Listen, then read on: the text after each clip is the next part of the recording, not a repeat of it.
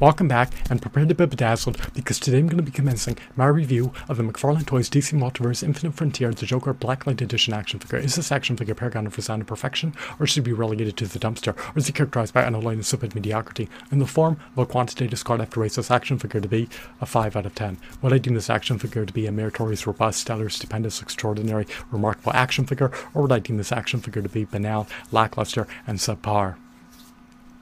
Fortunately, much of my relief, much of my elation, much of my gratification, this Infinite Frontier, the Joker Blacklight Edition action figure, not only is meticulously detailed, but also possesses a high quality sculpt, as well as high quality aesthetics, high quality shadings, high quality details, high quality textures, and high quality accessories.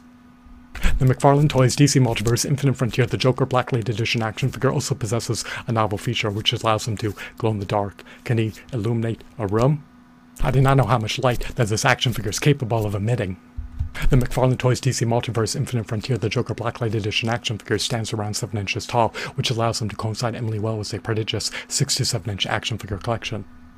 Furthermore, the McFarlane Toys DC Multiverse Infinite Frontier The Joker Blacklight Edition action figure sporting around 22 points of articulation, which furnishes him with latitude for dynamic posability. You can maneuver him into nearly any pose that you can conceive of in the bowels of your mind. Lamentably, much of my dismay, much of my consternation, much of my chagrin, much of my grief, much of my agony, much of my agitation, much of my irritation, this McFarlane Toys DC Multiverse Infinite Frontier The Joker Blacklight Edition action figure is aptly poised to command a steep, staggering, hefty, exorbitant, lofty premium price of at least $20 plus sales tax, which is unequivocally a cost prohibitive price point for the avid, avowed, avowed hardcore DC Comics fan who acquiesced to paying for a single Joker action figure.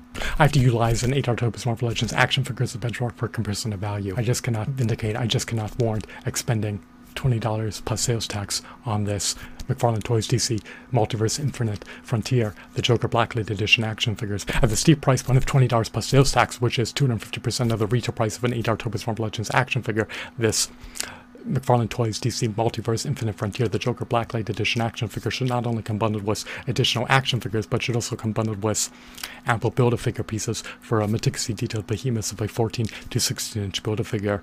Moreover, the McFarlane Toys DC Multiverse Infinite Frontier, the Joker Blacklight Edition action figure should also come bundled with comic books in tandem with DC Comics movies in conjunction with episodes of DC Comics television series. The McFarlane Toys DC Multiverse Infinite Frontier The Joker Blacklight Edition action figure should not be limited to come in bundled with a knife base and collectible art card. There are so many other additional accessories that they could have wedged into the packaging. As per my final review score 5 of 10 is my final verdict, I'm done adjudicating over this matter. I hope that you deem this video to be enthralling, riveting, captivating, mesmerizing, and insightful. Have a blissful day. Goodbye.